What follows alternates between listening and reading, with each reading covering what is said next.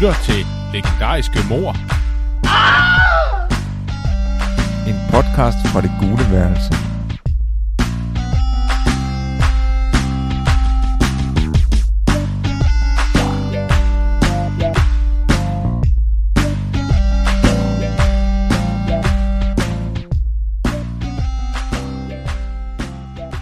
Hej og velkommen i Det Gule Værelse. Jeg hedder Morten. Og jeg hedder Thomas. Velkommen til en helt ny serie af podcast, der kommer til at handle om mor. Ja, vi har kastet os over true crime-genren. Det er en meget populær genre, der ofte handler om forholdsvis friske kriminalsager. Men vi har valgt at gå i en helt anden retning. Fra tidens morgen har mennesker myrdet hinanden. På trods af det tragiske og dramatiske i mordets omfangsrige ontologi, der involverer individer og familier og dele af samfundet, så kaster glemselen ofte sit mørke slør over langt de fleste mor. Men nogle mor bliver ikke glemt. De bliver genstand for fortællinger og myter. De lever videre generation efter generation i forskningen, i litteraturen og i kunsten. Eller som tema i film og tv-serier. Vi kalder dem legendariske mor. Og det er også titlen på vores podcastserie, Legendariske Mor. I hver episode går vi i dybden og fortæller historien om et mor. Vi stiller de grundlæggende spørgsmål. Hvem var den myrdede? Hvornår skete mordet? Hvor fandt mordet sted? Og hvordan og under hvilke omstændigheder blev mordet udført? Og vi stiller naturligvis også spørgsmål, hvem var morderen? Og hvorfor skete mordet? Men vi ser også på, hvilken betydning mordet efterfølgende fik.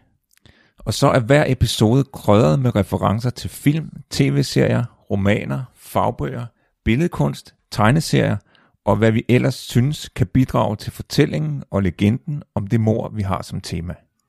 I denne første episode, så går vi helt tilbage til Adam og Eva. Vi starter med begyndelsen, og vi ser på verdenshistoriens første mor.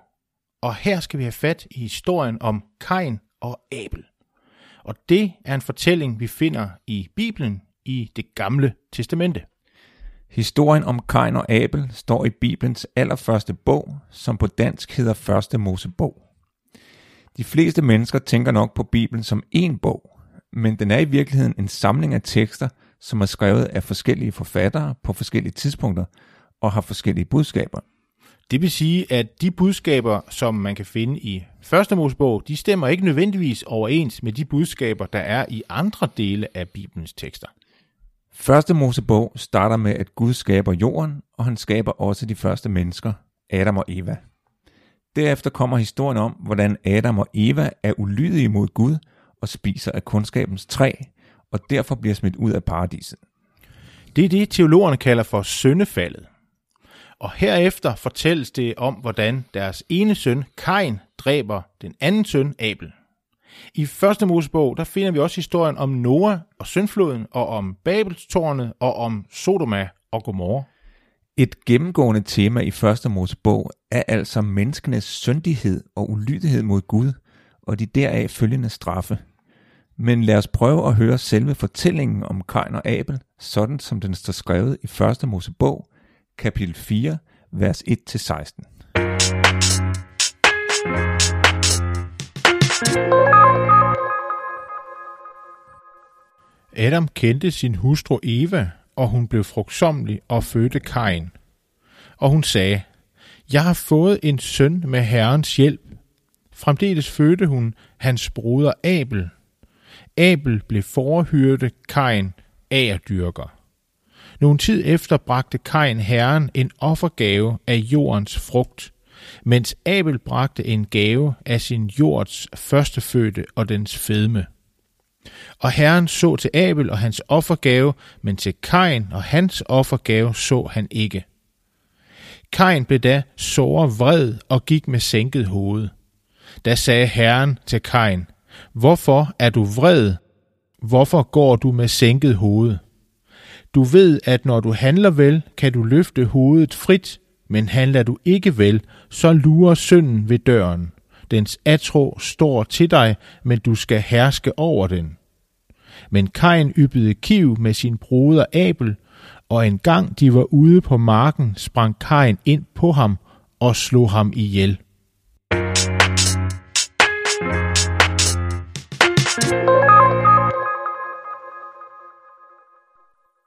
Det er Kain, der er hovedpersonen.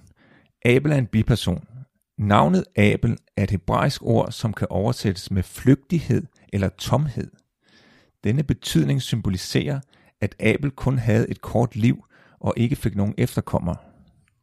Kains forbrydelse er typisk for det gennemgående tema om menneskets syndighed, hvilket gør ham til en naturlig hovedperson. Abel er tydeligvis en mere dydig person end Kain. Det er derfor, Gud tager imod Abels offer, men ikke tager imod Kains. Det er en nærliggende tolkning, at menneskets dydighed er flygtig, hvorimod menneskets syndighed er vedvarende. Det er også værd at bemærke, at Abel er forhyrte, og at Kain er agerdyrker, og at hans søn grundlægger en by.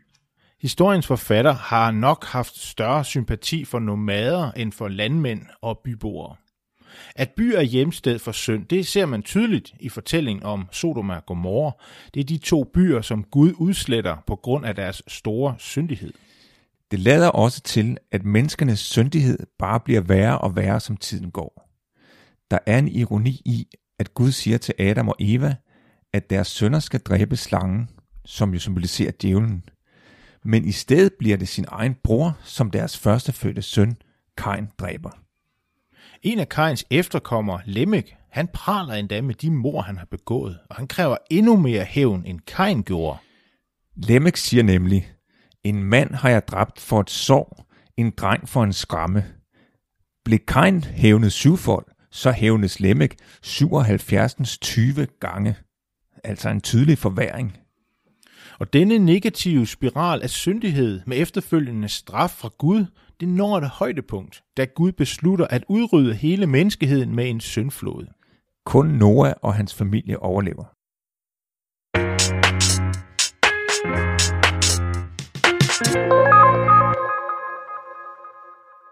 Den amerikanske forfatter og Nobelprismodtager John Steinbeck, han er nok den, der er mest kendt for at tage temaet op med Kain og Abel. I 1952 der udgav han romanen Øst for Paradis, hvor titlen netop refererer til det sted, hvor Kain slår sig ned, øst for Eden, eller mere mundret, øst for Paradis. Romanen blev filmatiseret i 1955 af Elijah Kazan med James Dean i hovedrollen som den unge Cal, der kæmper for at vinde sin fars kærlighed, men samtidig er i opposition til sin tvillingebror Aaron. Historien handler om to brødre, hvis forhold er præget af konflikt og rivalisering. Kristendommen spiller en vigtig rolle i bogen, da både faren og den ene bror er meget kristne på en selvretfærdig og dømmende måde. Den anden bror, Kal, er ikke særlig kristen og ikke særlig elsket af faren. Men det er ham, der til sidst får pigen, som begge brødre elsker. Mens Aaron, som er desillusioneret efter konflikten med sin bror, melder sig til Første Verdenskrig, hvor han bliver dræbt. Der er en vis ironi i referencen til Kain og Abel. Det er den selvretfærdige og skinhellige Aaron, der i bibelteksten er den gode bror, som ender med at blive dræbt, mens Kal er den onde bror, som er skyld i hans død. Men når man ser på, hvordan de to brødre er skildret, er det faktisk Kal, der virker som den mest sympatiske af de to. Et andet af de store temaer i Øst for Paradis kommer til udtryk i en diskussion om det hebraiske ord timshel, i virkeligheden så findes dette ord ikke på hebraisk. Det ord, der bruges i den hebraiske tekst, er timsol. Ordet optræder i den passage, hvor Gud siger til Kain, at synden lurer ved døren, men at du skal herske over den. Timsol betyder her, du kan herske over. Det udtrykker en mulighed. Den rette oversættelse bliver derfor, at Kain kan herske over synden. Han har muligheden, men er ikke forudbestemt til det. Dette valg er menneskets grundlæggende valg eller fri vilje, og derfor er Timsol ofte blevet kaldt det vigtigste ord i verden. Hvis man skal tage Bibelen bogstaveligt, så er det første gang et menneske dør, da Kain dræber Abel. Verdens første dødsfald er altså et mor, og ovenikøbet et brodermor. Hvad fortæller det om mennesket, og hvad fortæller det om døden? Ja, og mennesket fortæller det, hvad vi allerede har været inde på, nemlig at mennesket bærer synden i sig på grund af syndefaldet. På en måde er det et andet syndefald, der yderligere forværrer menneskets situation. Husk på, at jorden bliver forbandet for Kain, fordi den har åbnet sig og taget Abels blod af hans hånd. Og om døden fortæller det, at den er af det onde. Den var oprindeligt ikke en del af Guds skaberværk, men bliver bragt ind i det af mennesket, da Kain dræber sin bror. Hvis man sammenligner med for eksempel buddhismen, så er døden en naturlig del af en livscyklus, som man skal acceptere.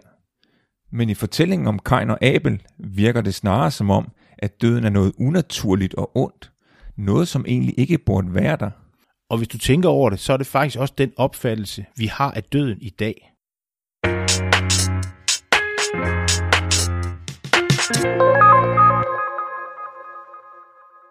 Nu da vi har fået lidt styr på historien om Kain og Abel, så skal vi prøve at se på fortællingen som en moderne mor efterforskning. Det hele starter med, at Abel bliver meldt savnet. Hans bror Kain bliver afhørt som et muligt vidne, men han nægter et hvert kendskab til sagen. Skal jeg vogte min broder, udbryder Kain. Det lader ikke til, at han har noget alibi. Hvor skulle han være? Verden er lille. Da der bliver fundet blodspor, så ændrer sagen karakter. Det er nu en morsag. Vi har et gerningssted, et sted ude på marken. Men har vi et lige, Thomas? Det siger teksten faktisk ikke direkte. Normalt er det svært at få nogen dømt for mor, hvis der ikke er et lig. Men vi hører en masse blod. Din broders blod råber til mig fra jorden, siger Gud.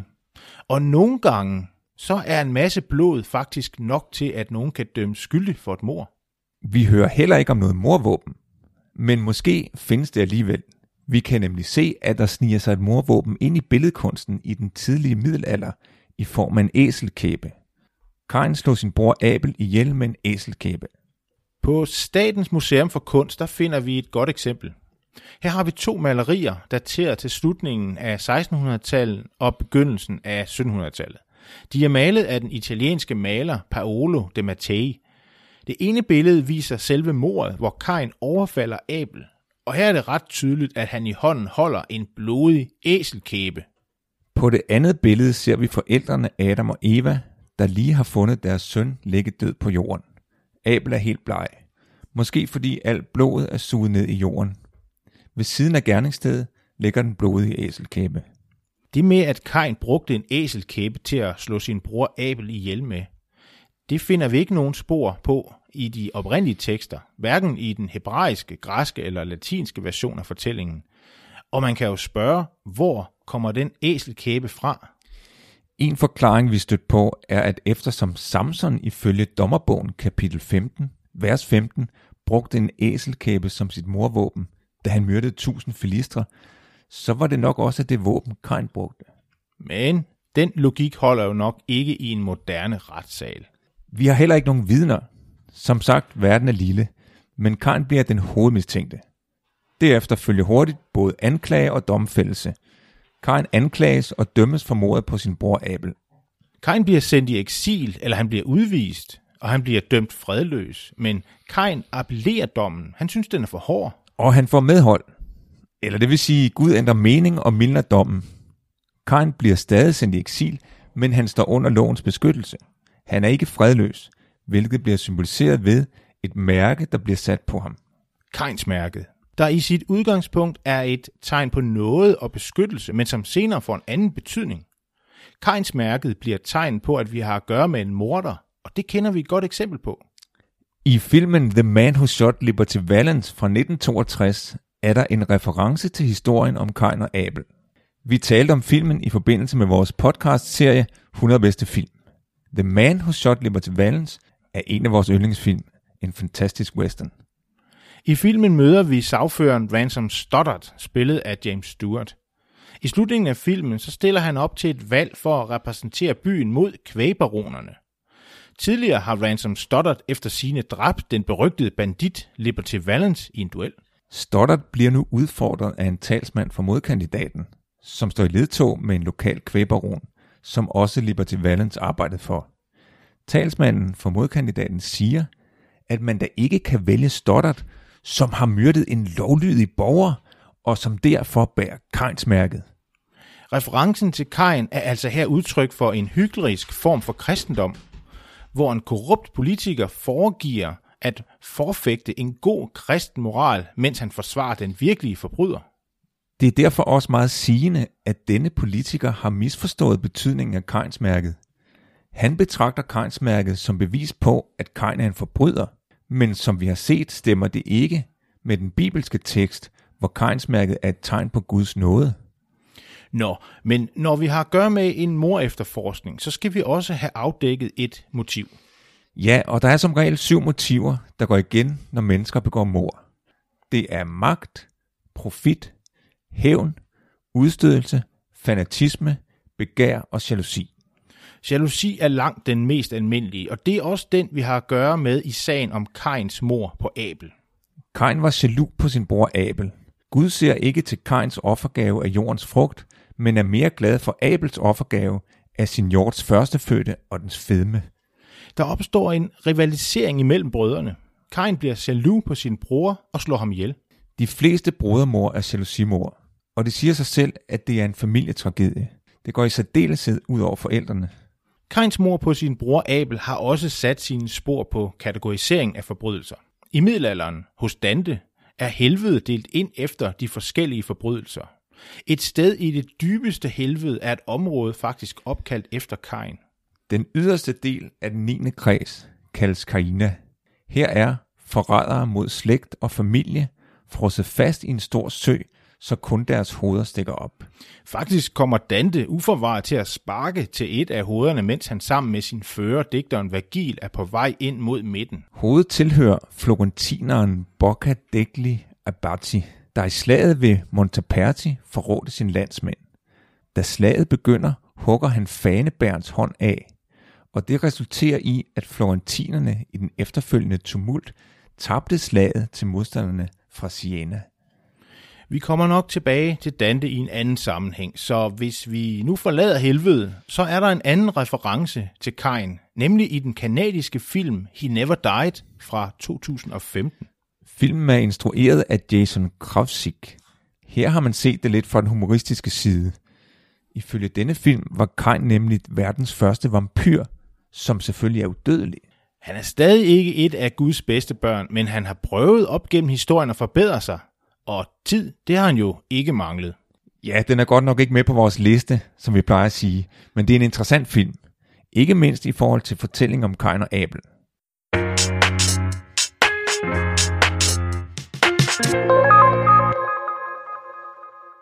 Vi skal til at slutte.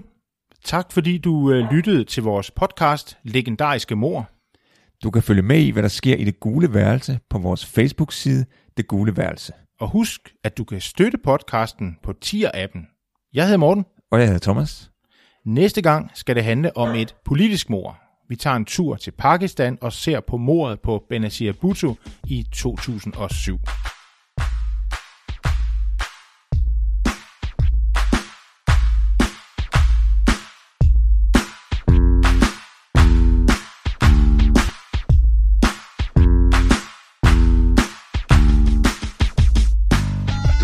til Legendariske Mor.